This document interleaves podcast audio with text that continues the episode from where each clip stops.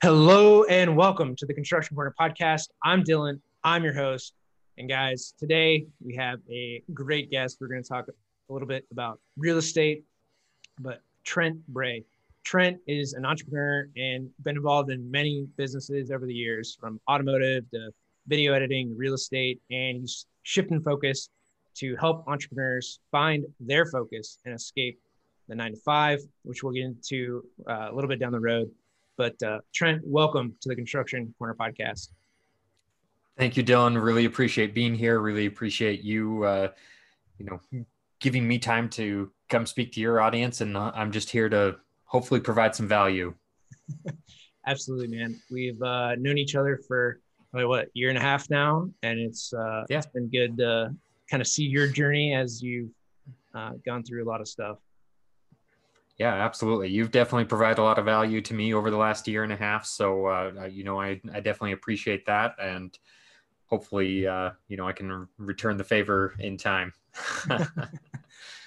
yeah, man, it's, it's all a long game. I mean, that's the biggest thing that I, I see out there uh, with entrepreneurs, people in construction in general is, you know, you're going, you're trying to go tit for tat, right? And you're not trying to mm-hmm. build a, a relationship with somebody that's going to last 10 20 you know a career. Right. Uh, but first i wanted to start with 75 hard. So mm-hmm.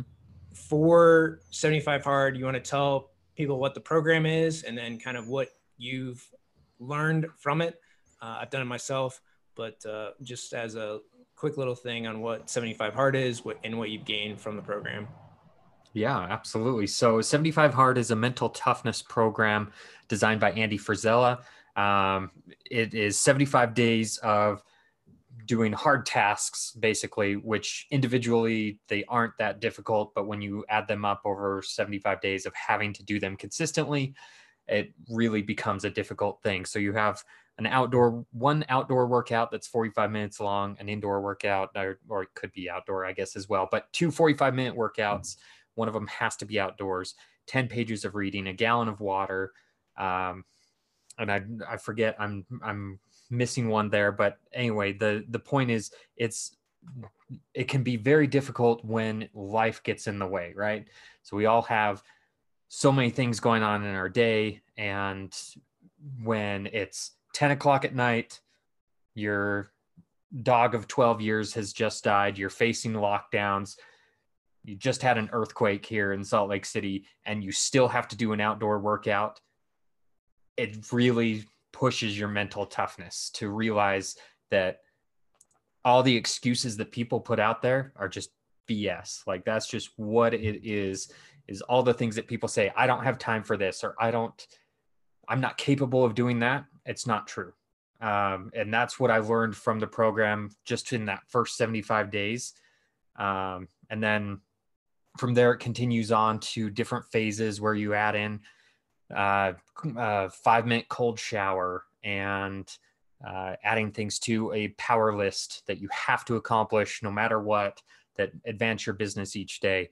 And adding those things onto it just again further shows what you're capable of, what you can do, um, and all the excuses that you had in your head are invalid and you are truly capable of doing so much more but it also shows you the power of consistent habits because as you do this every single day it becomes part of your routine and you can see the physical transformation through this process as well and what what can happen over those 75 days whereas most people look in okay what can i change in the next seven days? Or what can i change in the next hour? Or what pill can i take to you know lose weight? Or you know the easy way out. This shows you how to do things the difficult way but in the end it you realize how much easier things get by doing the difficult things. Absolutely. The so i did 75 hard uh starting day after Christmas last year and went through, got sick on it and got to where I could only do like two walks a day. Right. So it mm-hmm. doesn't have to be like super strenuous of a workout. Right. right? You just have to, you, need to move and I did like two walks outside a day. Just that's about all I could do. I was that sick. And through that time, actually, I learned the program and it put me in a way better place than I ever would have been had I not just buckled down and, and did it. But it was part of the discipline. You know, I was like 60 days in when I got sick. So it's, you know, you're not going to quit 15 days from the end, uh, you know, for no good reason. So that's right. one of it. And then phase one, when you do add the three tasks on top of it, I mean, that is very mentally taxing to be able to get through that much stuff in a single day. And it just definitely shows you how much you can do. And probably the one thing that you missed was uh, diet. So no alcohol, yes. no yep. cheat yep. meals, no sugar. You know, like you gotta whatever your diet is, you gotta stick to it. So no alcohol for you know the duration of the, the program. Yeah, no, that that that diet thing that is definitely one thing that is involved in that. Um, but that again shows the discipline. It's not a specific thing where you have to follow a specific diet. Like you said, you don't have to follow a specific workout regimen, but you just have to put in the work consistently. And you know what, that makes a, a big difference in just developing those habits. Yeah, I find myself even when I'm not technically like doing 75 hard or not counting the days that I still by and large drink a gallon of water. I go on at least a workout, you know, or a walk a day. I'm lifting outside of that typically. My diet's pretty good, fairly on point for the plan. And, you know, I, I still read, I read a lot. Um, mm-hmm. Probably finish, uh, I don't know, a couple hundred pages a week uh, worth of books. So it's, yeah. which probably is about a book a week is about book uh maybe a week week and a half is my like average roughly. Some yeah. of the books I'm reading are like 800 pages right now, so it, it takes a little longer to get through right. that. yeah, no, that that's one thing I don't I change a little bit when I'm not on the program is I do tend to prefer audiobooks. So I will still listen to, you know, material that uh, is positive and helps me progress and but I'm not always turning the pages how big has that been for you in listening to more, let's call it positive or self improvement type content versus, or what did you even listen to previously? Or did you, you know, listen to any books, read any books? What was your thing before? Yeah. So prior to 75 hard i wasn't as big of a reader i mean pretty much i only read uh, magazines that was that was it. But um, i started a self-development journey probably three-ish years ago. And at that point in time I, that's when i discovered andy frisella and the mf ceo project his podcast at the time. Um, and that was definitely a life transformation for me you know understanding the power of mindset and you know these habits and uh, surrounding yourself with the right people and all these different things that I had never been introduced to before. That has been life changing. And at that point, I did start reading some, but it wasn't a consistent thing.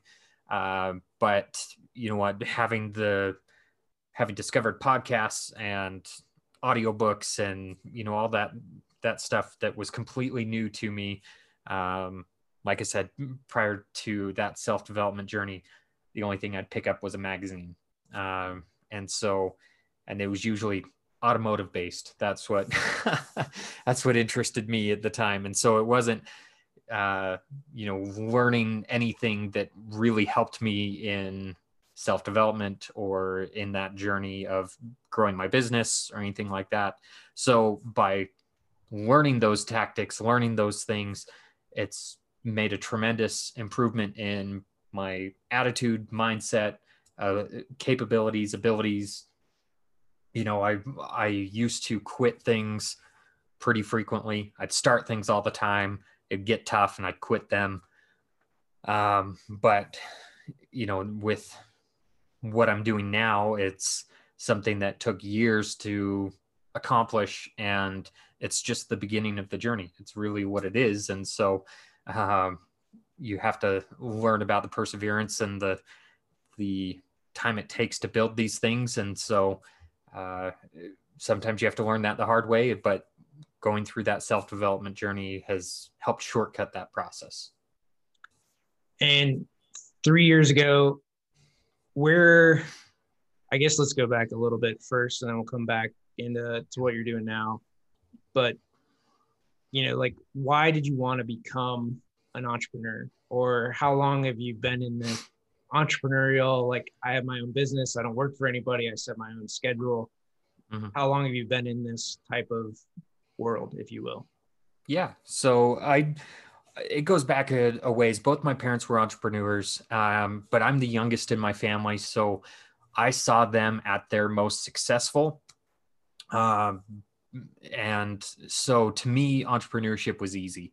You know, I started um, really, if you want to go way back, it goes to selling baseball cards at the local park at age six. Uh, that's that's where I kind of started. You know, reselling some of those desirable cards that I had uh, to help fund purchasing new cards, uh, the duplicates, I should say. But the it really started when I was 14. Um, I was interested in web development, and at the time it was just HTML4, pretty much pretty basic in terms of website creation. Uh, but I was 14 years old. I didn't have a car. There was no YouTube. Uh, there's no real way, no real good resources to learn that.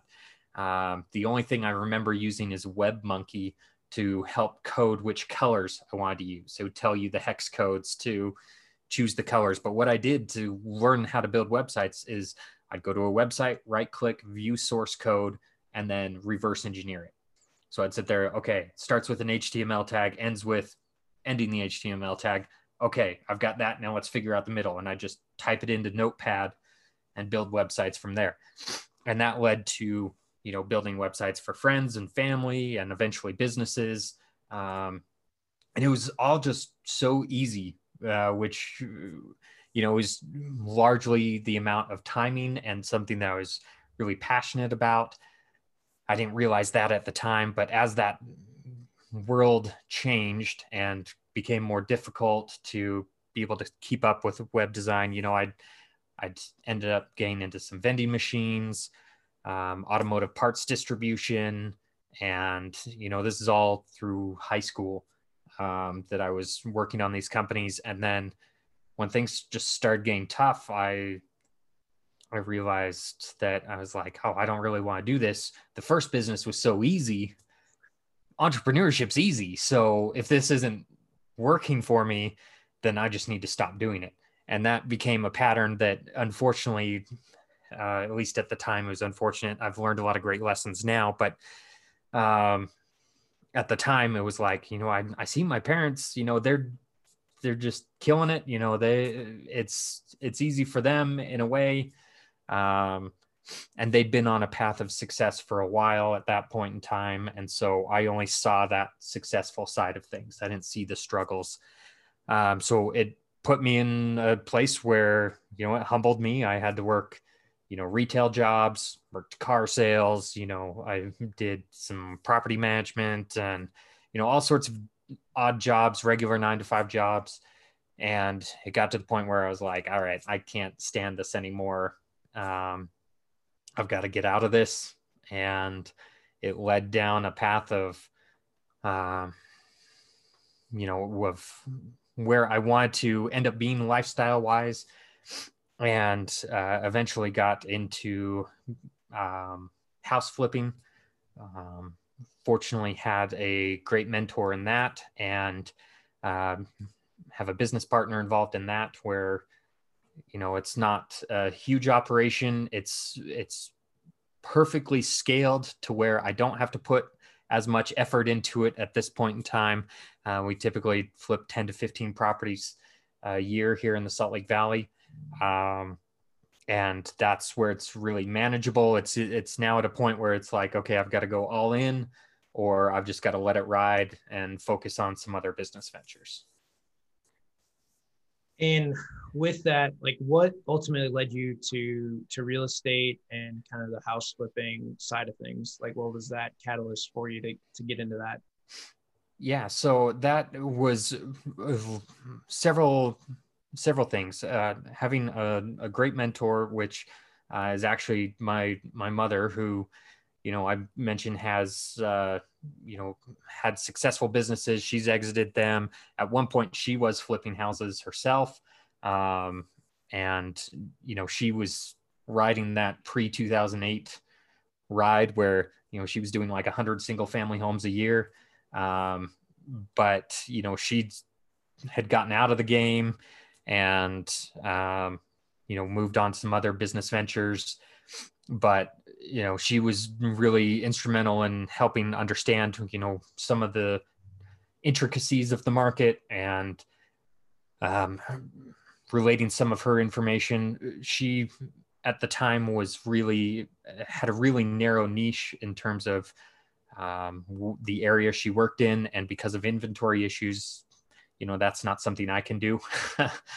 uh, but um, it helped translate some of those, and was able to partner with somebody who um, was also new to the game, but uh, you know helped bring some different aspects to it, and we were able to work, you know, hands on for the first several properties. I'm not very handy myself, but it was a good learning experience. So if there was a home project, I just wouldn't touch it because it's like, all right, I've got a $50 budget, but if I screw this up, it's $200 to fix it. And there goes the budget, you know? So it's like, I'm not even going to touch it. But when you're working on a house with a 10, 20, 30, $100,000 budget, you screw up a $200 item, it gets eaten up pretty easily. So it's like, all right, I'm willing to tackle that because if it if it gets messed up, oh well, we'll make it up somewhere else.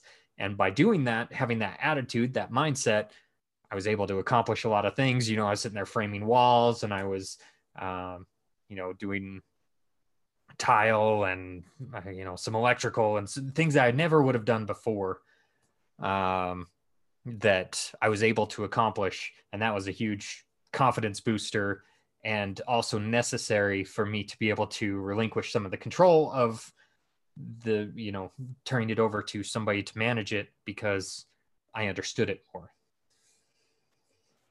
And with that i mean you talked kind of about you know getting into it. And was the real catalyst in getting into it uh, like your mom? Because you've seen somebody do it. And so that was an easy avenue for you to to go into. Uh, that definitely played a part, but you know, anybody who is anybody um, talks about how real estate is a way to help build long-term wealth, and you know, that's something that I'd like to be able to spend more time with my family. So I've got three young kids. Um, I love being involved in their lives, and having a real estate portfolio will help provide the ability for me to be there for their recitals, be there for their sports events, be there for all these things that, uh, to be frank, my parents weren't there for growing up because they were building their businesses. So no, no judgment there for them. They were trying to provide the best life that they could for their family. But um, at the same time, it helped me realize I want to be there for my kids. I want to be there. And so yes, I'm not going to become to Jeff Bezos level of entrepreneurship. That's just not what I aspire to be. But I want to be able to have that flexibility while still providing for my family. And real estate's definitely a way to do that. Yeah, there can definitely be a lot of time, uh, free time in real estate once you get to a, a certain level, right? That it provides a recurring income, a cash flow, or you're you're spending a few hours a day like especially in your position where you're checking in on crews or handing over management to somebody else you know you like how many homes did you work on initially by yourself to get it up and off the ground right like how many how long was that until you were able to to hand it off you know years or yeah so it was probably until it came, became completely hands off it was probably about uh, two-ish years.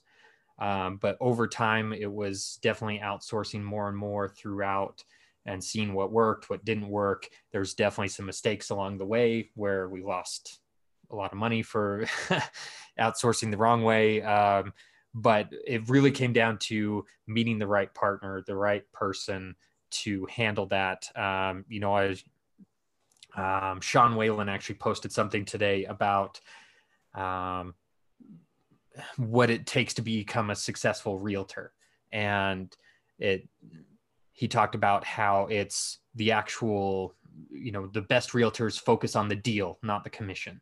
They want to get the deal done. Doesn't matter what the commission is. And uh, all along the way people selling houses for us were all focused on the commission and short short-sighted. We thought we found somebody that would work well.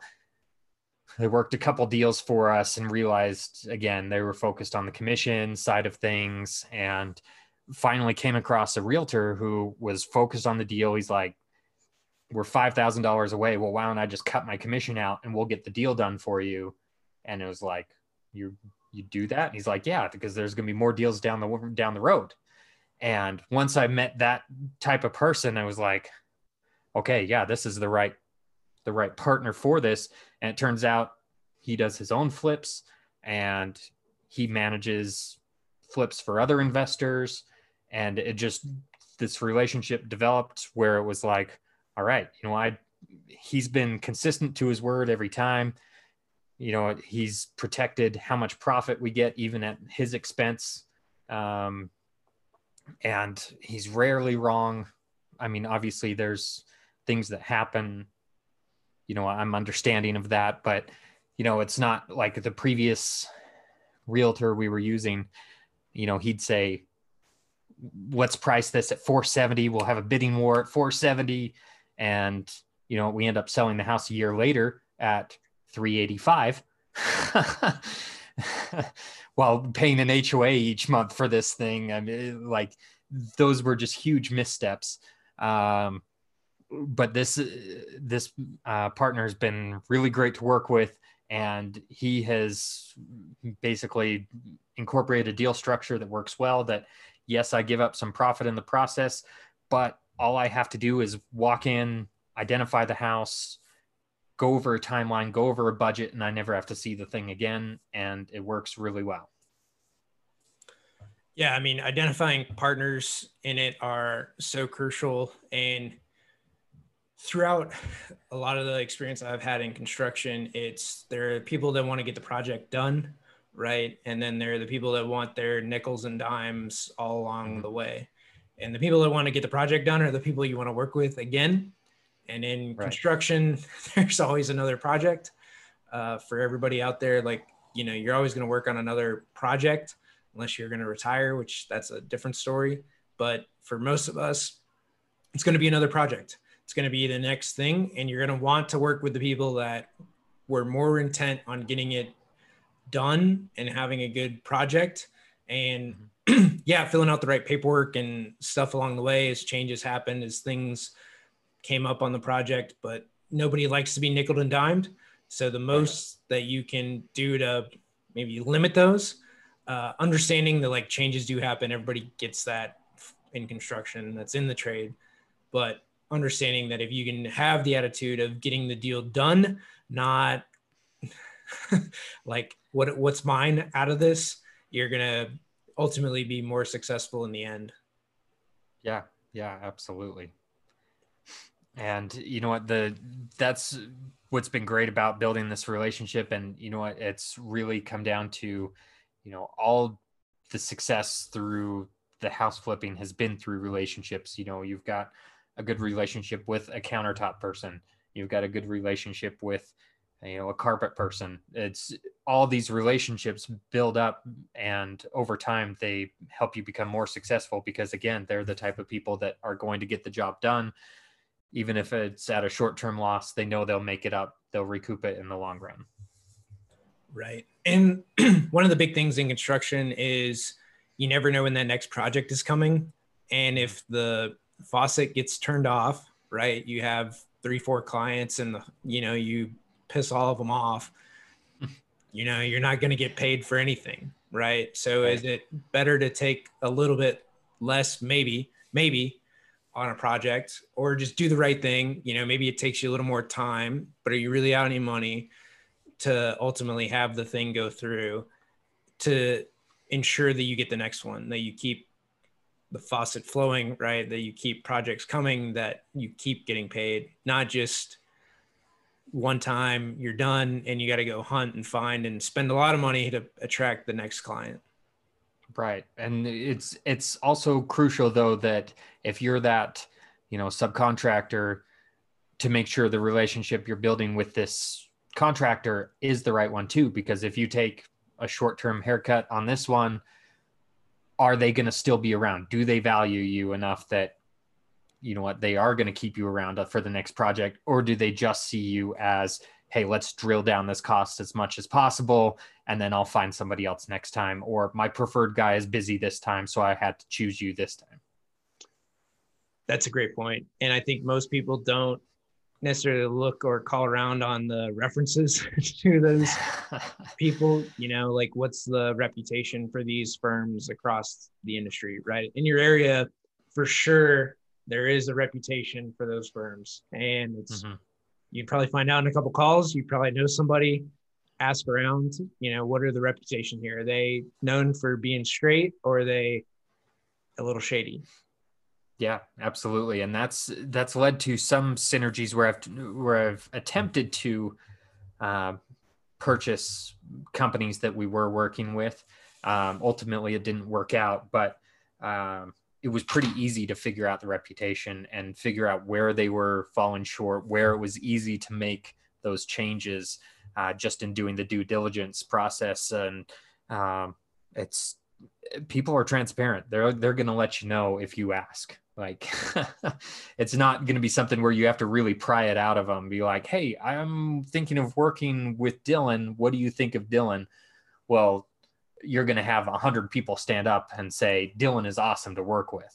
But you know, there's same thing goes the other way. If you you're difficult to work with, people are going to let you know. Yeah, and in all the the homes that you've flipped and going through this, what are maybe some of the tips that you have for the audience that might be looking to getting into flipping or buying a fixer um, what are some of the kind of takeaways that you've had over all your experience? Yeah, so I think it comes down to, you know, really anything in business related. You don't know what you don't know.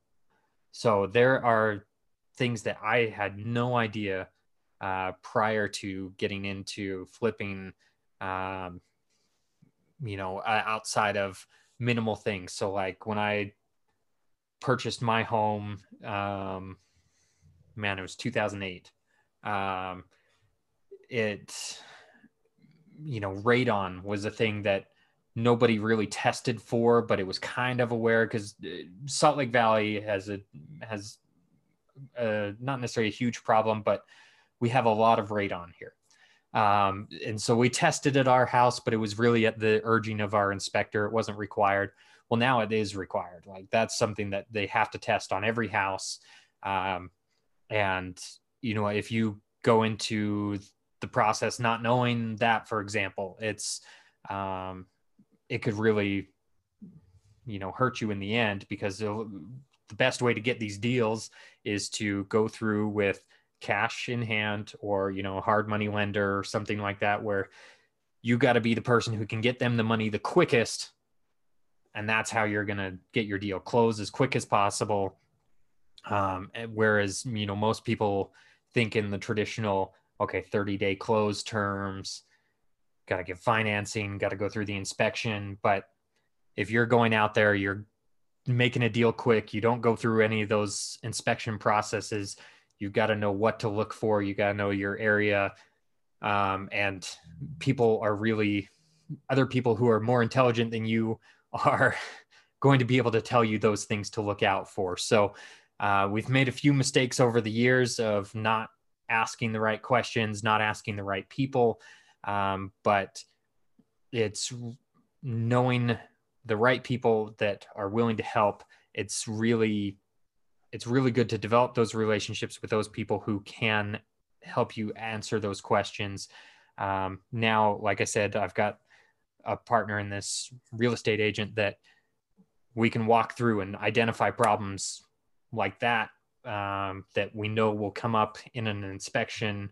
Um, we know the areas where radon is more prevalent. We know the signs to look for in meth use and you know all these things that can usually trip things up along the way of the process um, so it really comes down to knowing what you know and then outsourcing the rest and helping having somebody else to rely on to help you see that process. So if you're buying your first property you don't know what to look for bring someone along with you that does know even if you have to pay them a little bit you know what bring them along to point out those things that you may miss uh, because that can save you a lot of money in the long run yeah one of the things that i found uh, as we're starting to look for houses or just being a little more active in our local real estate market is the prevalence of cash offers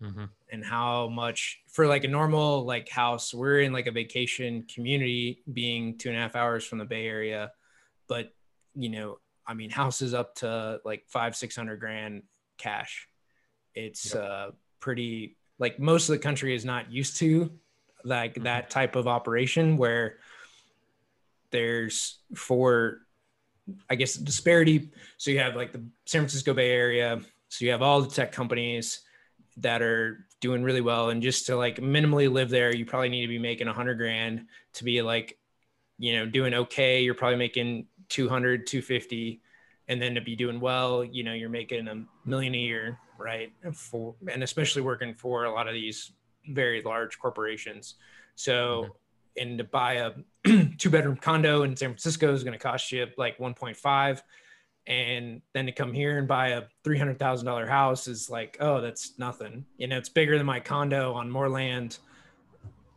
You know, I'm just going to pay cash. right. so we found that like in our looking, we go and look at something and it's already like gone in right. you know less than a week uh, being on the market and cash offer and they close you know in however many days. Yeah, absolutely. That's that's definitely the name of the game is, you know, being able to have cash offer, quick close, and that's really something that's uh, been beneficial. Having a good partner with a title company is that they can be able to get through that that process and that paperwork quickly enough to match what you're able to do with the cash. So it's like, you know, some people can close in seven days, some people can close in five. I've closed in as little as three days. You know, it's just one of those things where it's like you've got to be on top of that to be able to get the deal, or else, you know, what you could lose out like you're you're unfortunately experiencing. Um, now, obviously, there's different levels to this. Whereas, you know, the Bay Area, five six hundred thousand dollars is no big deal. You know, it, here in the Salt Lake Valley, you know, we typically deal in the houses of three hundred to five hundred thousand and then you know a mutual acquaintance acquaintance of ours, uh, Tio Bogdan, he's dealing with thirty to forty thousand dollars. So, I mean, there's there's a wide range depending on where you are in the country, um, and you know what you're dealing with um, can make that difference. So, uh, there's definitely opportunities where you know there's a, a local real estate investor here um, who promotes doing deals in Orlando, Florida because the the cash flow on the rentals works out really well there. It's a destination location. Um, there's lots of job opportunities there. Um, things aren't quite as shut down there, and so they're a big proponent of buying rentals and uh, getting a good cash flow coming in through Orlando, Florida, even though they're in Utah. So there is definitely opportunities uh, for real estate investment, even if it's outside your locale. A lot of people tend to focus on their locale just because that's what they're familiar with. Uh, but again, finding the right partner in a different area, it can still work. Um, for example, you know, working with, uh, you know, my my mother, she's seen this happen here. She heard about an opportunity in Idaho, and she's like, "I'm going to start investing again. I'm going to start doing flips again in Idaho. Unfortunately, she didn't pick the best partner to do that with. It didn't work out so well, but there there is opportunity anywhere as long as you can find that right partner. Yeah, I mean you you're hammering on partners, and obviously it can go both ways, right? Right. Can... Absolutely. and what are some of the things that you look for in vetting partners? Uh, that's a good question. Uh, like you said, asking around is a big thing, but also understanding you've got to go to the extremes too. Um, so, like anything that we read in the news, there's an extreme on either side, and the truth really is somewhere in the middle. Um, so you're going to have people who are their best friend and they're going to say nothing but nice things about them. And then they're going to have enemies where they're going to say nothing but bad things about them. So the larger the sample size you can gather, the more you can understand of who they really are and what what they are willing to do. But I mean, this is the age of the internet. You can really find anything about anyone, and it's really easy to see through fake profiles, fake BS, people putting stuff out there where, that isn't real. It's it's easier than ever to see through that. And because again, it's the world of the internet, you can talk to people in any location from your from your home and uh, really understand who they're working with. But it also comes down to okay, are they doing what I want to do? they'll they'll be the ones that can help you get there. So um, trying to trying to think of a specific person, but anyway, the you know you try and find somebody who's done what you've done, and then you can ask them those questions if they're in that location, and they can direct you to the right people as well. A lot of people are willing to give you those answers. Um, they may not be able to they may not be willing to go to the extent of a lunch or you know an hour long meeting or anything like that but it's a, hey i'm thinking of investing in des moines iowa what what can you tell me about it? And or who are the people to stay away from? Who are the people you like? And they'll give you a, a quick response. Yeah one of the big things that i can also uh, attest to probably is do they align with core values right? So do you have mm-hmm. your set of core values and then ask some questions right? So anybody yeah. that wants to work here like one of the questions is you know if you see a shopping cart in the middle of the parking lot are you going to put it back right something right. fairly simple or you see like a paper towel on the ground you know you're going to pick it up it's and, you know, that's, and that's something that honestly I I didn't think about. Uh, you know, with my current uh, real estate partner, thinking through that, it's like we are aligned on a lot of those things. And you know, I didn't, I personally didn't ask those questions. It was just a matter of working together. I was able to pick up on those cues.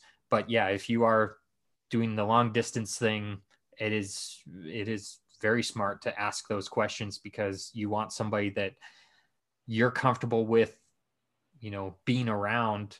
Um, if you end up meeting them or things like that, you want to be able to be comfortable with them so they're not, you know, somebody who you go to lunch with them and they're rude to the waiter or waitress or hostess or whatever the case may be. You know, you don't want to put yourself in those situations where you're like, oh, this is this is cringy you know that um, it's uh, aligning with those core values is a, a good good aspect to uh, seek out and you can get there in probably 10 questions you oh, know?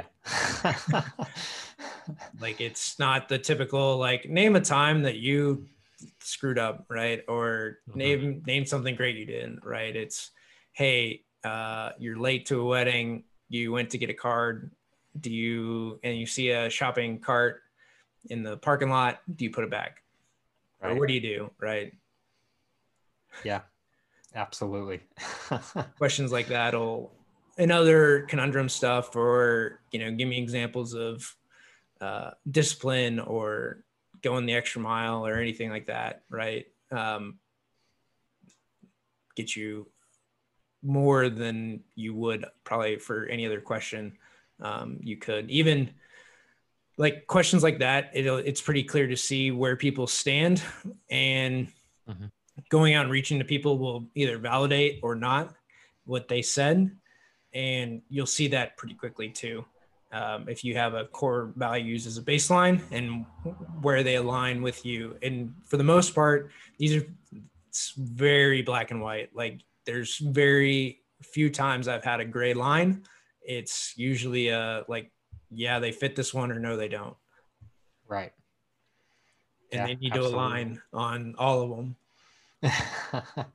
and you know it's really easy to tell also with the people who just blow it off or like look i don't have time for these kind of questions it's like okay well then we're we not be we were we may not be the best aligned to to work together yeah and for for all you guys out there like when people ask these types of questions and you don't have quote time for it that tells us as hiring managers that you now don't have time to like pay attention to a client. Mm-hmm. Why would I trust you if you don't answer these or do it in a timely fashion or put any thought behind them to pay any attention to my clients if you can't answer a simple question? Right. Absolutely. Where can they find you, Trent? Um, so uh, primarily the the best way to find me is through Instagram. That's where I'm most active. Um, my more personal uh, side of things is Trent V Bray, um, but I tend to be most active on my current business venture, Hustle Energy. Uh, so it's hustle.energy. Um, and you can find me on Instagram or my website, trentvbray.com. Awesome. And tell us a little bit about Hustle and why you started it. Yeah, so that uh, that was kind of born out of the the idea of when I was stuck in that nine to five, um, and I wanted to get out. What ultimately led me out of that was the real estate uh, market and uh, starting those house flips. However, um, the the product idea that was born out of that was a focused product geared towards entrepreneurs that doesn't have caffeine uh, because I got done with my nine to five. I had my family obligations and all that where I wanted to still work on my side hustle, but you know, I didn't want to pound a Red Bull and be up all night. So uh, this idea came from that. And um, you know, expanded upon that over time. Took about three years of full time work to actually bring the product to market. But fortunately, while I was had the real estate going on at the same time, so I was able to, to dedicate the time to that. Um, but it, like I said, took about three years, but it launched a couple months ago, and uh, it's been a great, uh, a great learning experience for me in the power of perseverance and determination through so many obstacles. And I'm grateful that I had the opportunity to do that, even though, like I said, it's just, uh, like I mentioned earlier, it's just the beginning of that process. But the nice thing is, I still have my main source of income, the real estate that can uh, allow me to work on this and that's one of the big things, guys. It's going to take seven years to build a brand, and that's coming from the CEO of Coca Cola. So no matter what you're doing, no matter how many millions of dollars like Coca Cola has to pour behind a brand, takes seven years to really build a brand into something. You know, to for to be around for long enough to have a big enough reach to touch enough people um, and to get the repetitions in in your messaging, who you are, what you stand for, what you do, the solution you provide, and for a lot of us to be there when the time is right for that person. Um, especially in construction, you know, not everyone's going to build a hundred million dollar building, but when if you put in that time, effort, energy on the backside, when they're ready to build that, they'll come to you for that project. Um, and that goes from anywhere from a thousand square feet to a billion dollar stadium. Um, you know, whatever that is, you you need to put the time in, lay all that groundwork so that whenever the time is right for you to close a deal, make the sale, provide that service, provide that product, that you've been there long enough, they have enough trust in you, and they like you, and they want to do business with you, and they're ready now to do business. So, just like Trent has stayed in the game long enough to launch a product, now he's he's you know day one to build that from a now a product, and I've had it. It's great, tastes fantastic.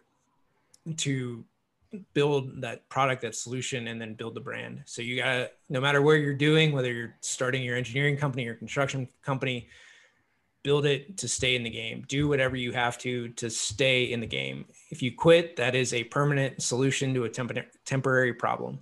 So you have to stay in the game.